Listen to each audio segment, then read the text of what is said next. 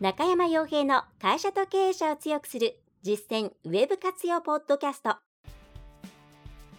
この番組では600社以上のウェブコンサル実績を持つ株式会社ラウンドナップ代表取締役の中山が会社経営者に必要な内容に絞り込んで抑えるべきウェブの話題やトピックスをビジネス目線でお伝えしています。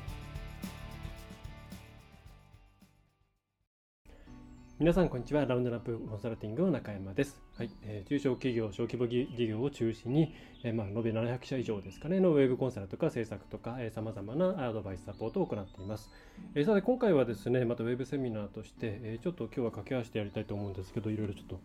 予定がいろいろ多くてですね、えあれなんですけど、え今回ちょっとコンパクトに、うん、お伝えしたい内容がありましてそれはどういうことかっていう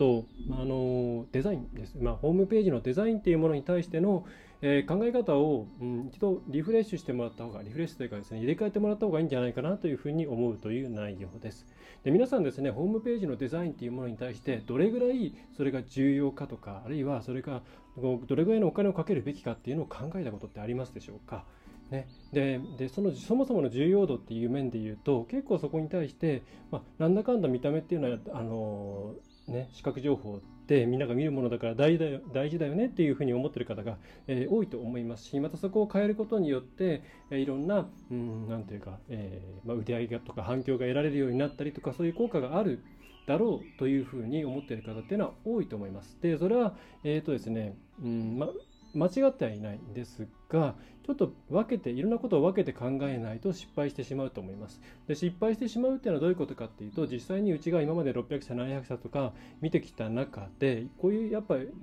あるのが、えー、ものすごくまあダサいって言ったら何なんですけどもまあちょっと前時代的なデザインなんだけれども全然売れる競合より売れる。で、えー、それをきれいにリニューアルした結果むしろ反応が悪くなる。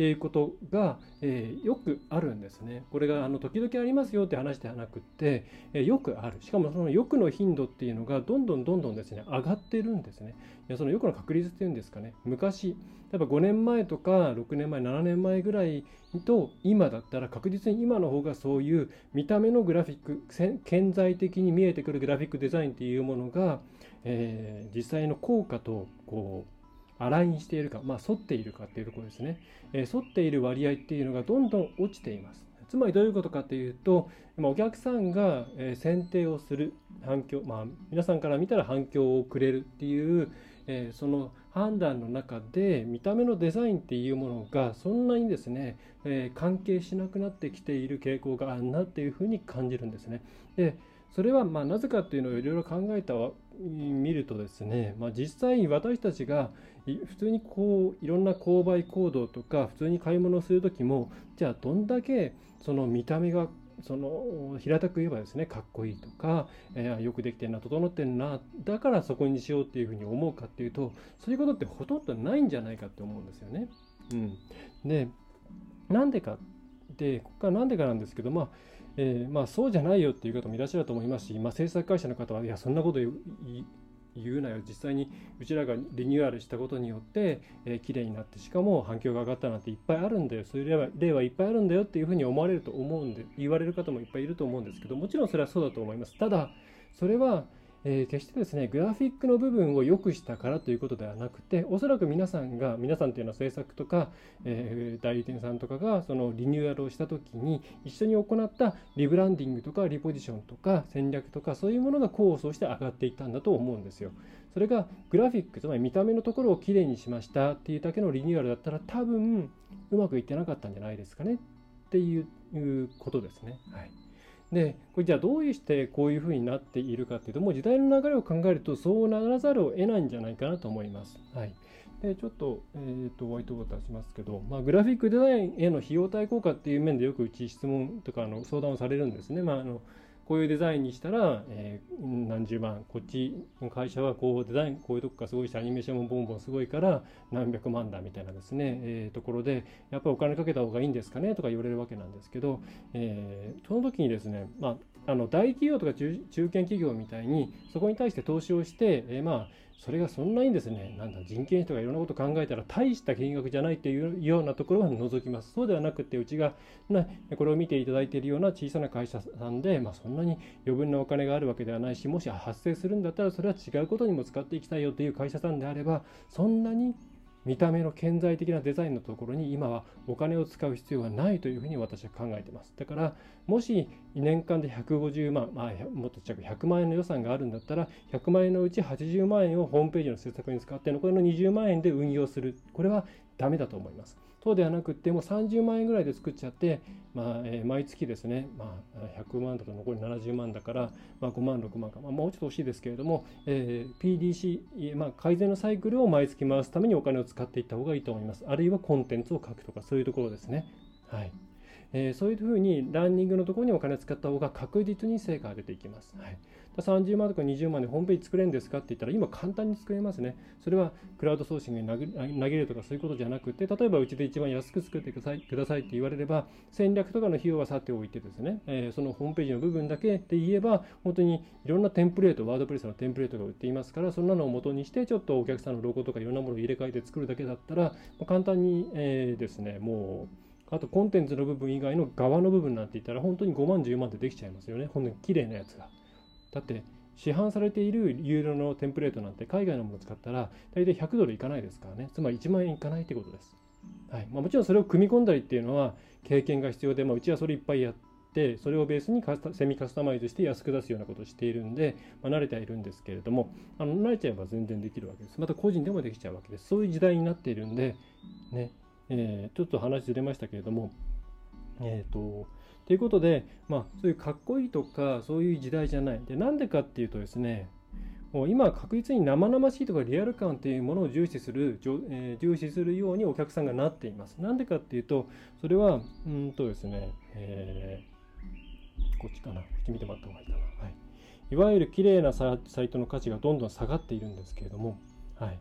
まずすごく大きいなと思っているのがですねこれなんですね。はいまあ、加工の大衆化、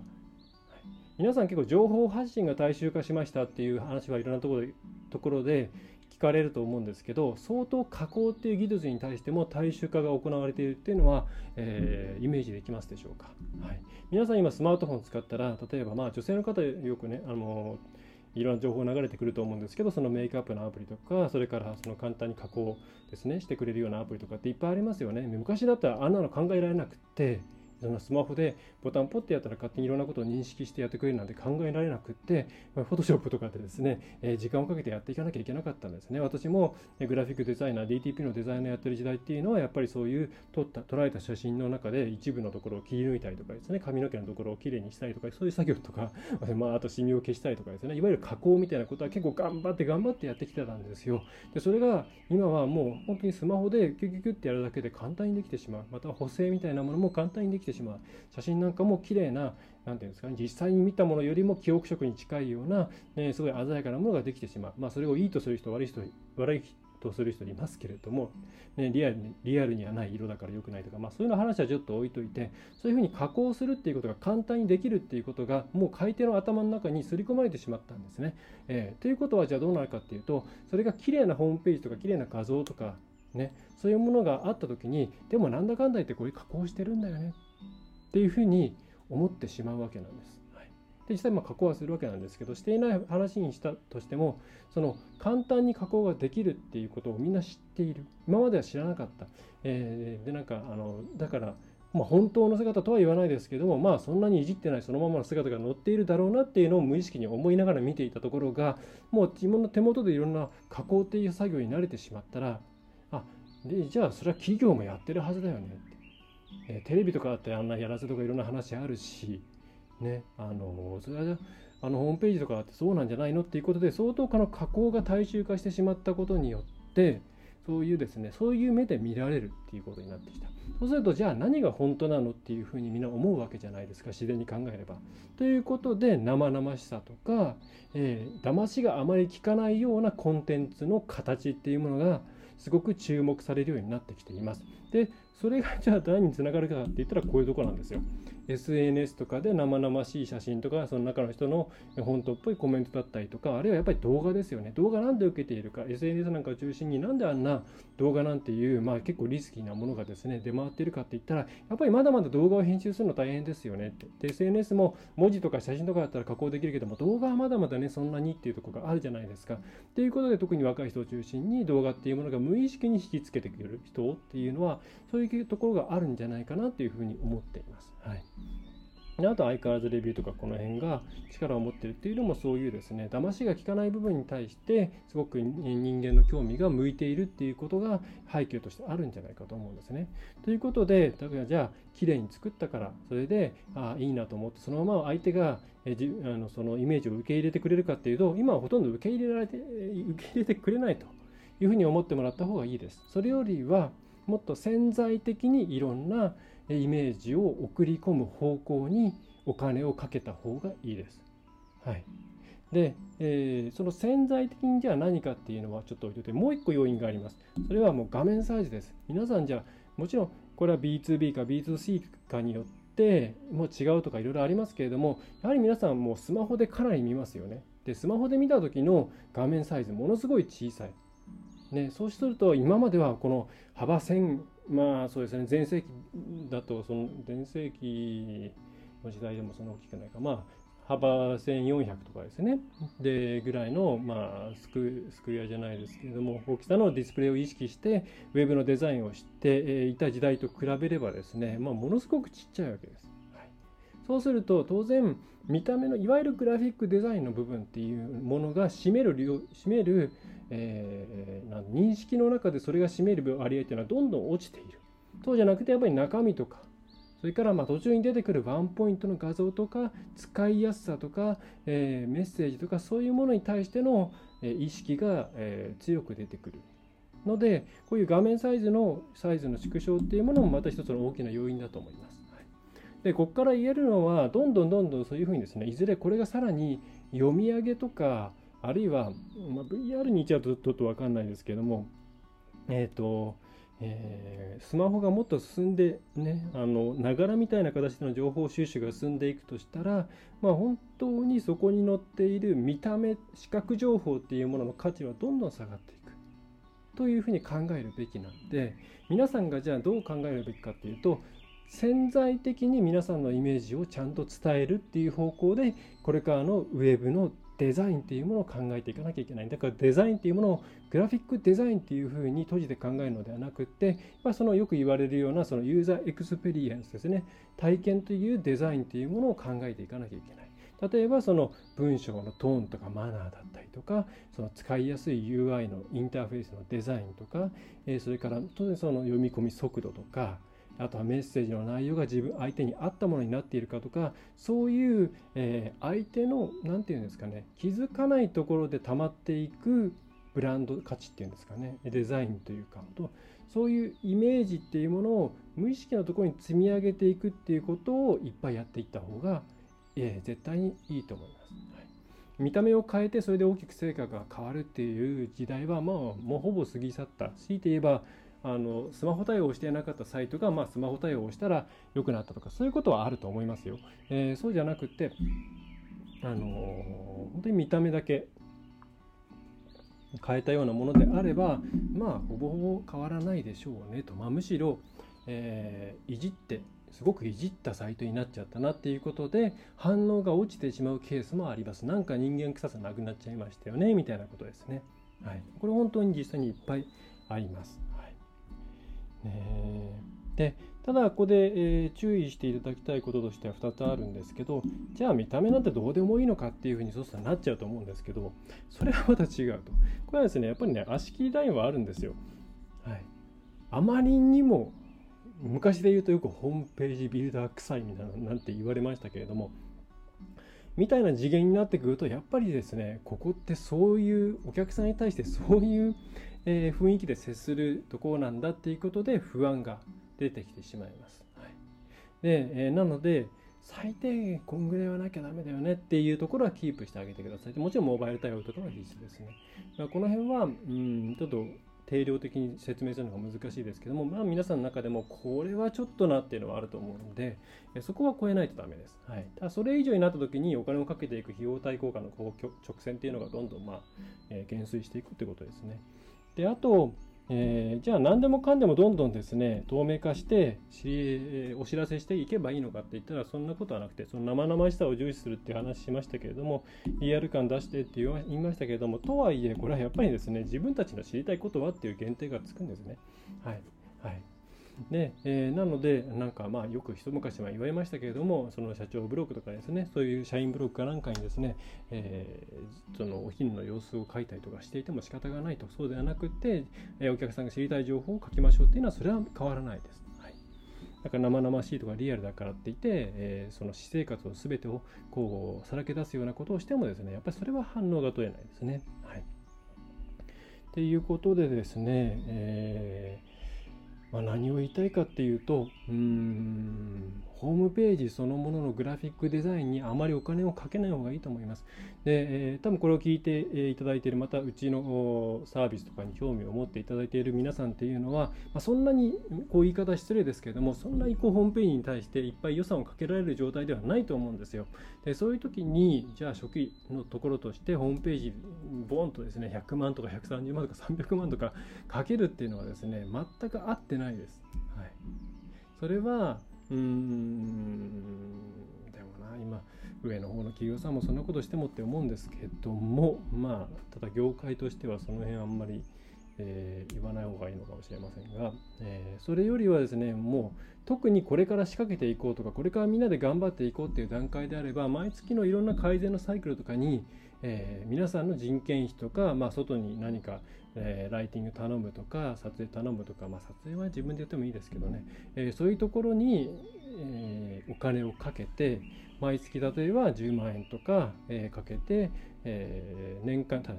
例えばじゃあ年間150万ありましたって言ったら大体の方大体のケースではホームページを作るのに100万とか120万とか使っちゃってであとはなんかこう毎月レポートをもらうだけみたいな感じで改善ができないんですよ。で、これでほとんどもう成果出ないんで、それよりはですね、もうもう最初は30万、40万、まあ30万ぐらいで作っちゃって、毎月10万円でえー、いろんなこと回していってで100 150万使ってで1年後その形でやってたら1年後って絶対いろんなことに気づいてるし社内にもノウハウが溜まってるしまたどこに何頼むのかなとかそういう知見もついているんでそこで例えばそれで売り上げ結構ついてきましたよこれぐらいはホームページからこう売り上げが反響が出るようになりましたよってなったらそこからある程度売り上げが見込めますからじゃあそれで、え、蓄積したものでじゃあホームページの見た目の方も今回じゃあ1年経ったからいいものにしていこうかっていう感じだったらいいと思います。そんな感じで特に一番最初それ現状うまくいってないっていうケースであったら箱物を作るとこにあんまりお金かけない方が今はいいというふうに思います。はいえー、ということで今回ちょっと駆け足ですね。この後出かけなきゃいけないんで、えー、すけれどもちょっとちゃんといろいろあってお伝えしておかなきゃいけないなと思って、えー、書きました。お話しました、えー、まあそもそもですね。これもお話これ話し出すと長くなるんでざっとですけれどもあのクールだからとかデザインが良かったから売れた時代ってあったのかなって思うんですよね。はい、私は2000年ぐらいからずっとホームページでの制作の、え、業界にいますけれども、えー、雑誌とかあとはホームページ上でのクールなデザインを集めました集めましたみたいなものっていうのはまあ2000年代前半とかはもう全盛期で、えー、そういうものがどんどんどんどん新しい CSS とかもその時にどんどんいろんな仕様が出てきたりとか JavaScript も新しい仕様が出てきたりしたんですごい盛り上がっていたんですけれどもでもあの時期にじゃああそこに載ってる企業がそれによって売れたのかって言ったらですねうんっていう感じですね。そこでちゃんと戦略を練ることが大事とか、えー、マーケティングの概念を持ってくるのが大事とかっていうふうにやっていた会社さんは多分お客さんに対していろんな価値を提供してくれていたと思うんですけどもただ綺麗なものを作れる会社さんが、えー、そのお客さんに対して売り上げとか反響という形で価値を提供できていた時代ってあったのかなっていうとうーんまあホームページを持っていること自体がステータスだった時代の本当に短い期間だけだったのかななんていう気はしています。えー、ということで、あ、すみません、時間があるですね。えー、今回ちょっと駆け足になってしまいましたが、えー、そんな感じでですね、今デザインにはあまりお金かける時代ではないです。ホームページを作ること自体にはあまりお金かける時代ではないです。はい。えー、そうではなくてですね、自分たちの段階に合わせて、えむしろ運用とか改善のところにお金を回すように予算の配分をしていってください。はい、それができるような体制を組んでいっていただければと思います。そんな感じで、うちも中小企業さんとか小さい会社さんのサポートをしていますので、まあ、よろしければですね、ご相談とか、えー、メールとかあったら無料で相談を受けているんで、ご相談いただければと思います。はいというわけで、えー、ラウンドアップウェブコンサルティングの中山が、えー、お送りいたしました。今回もウェビナー、それからポッドキャストの方、最後まで、えー、お聞きいただきましてありがとうございました。ちょっと早口になってしまって聞きづらい部分もあったかもしれないんですけども、え、恐れ入りますが、えー、次回もですね、ぜひ聞いていただければと思います。それでは最後まで、えー、ありがとうございました。ラウンドナップコンサルティングの中山がお送りいたしました。今回の内容はいかがでしたでしょうか？ぜひご質問やご感想をラウンドナップコンサルティングのポッドキャスト質問フォームからお寄せください。お待ちしております。また、ホームページにてたくさんの情報を配信していますので、ぜひブログ、メールマガジン、郵送ニュースレターや各種資料 PDF もご覧ください。この世からウェブを活用できない会社をゼロにするを理念とする株式会社ラウンドナップがお送りいたしました。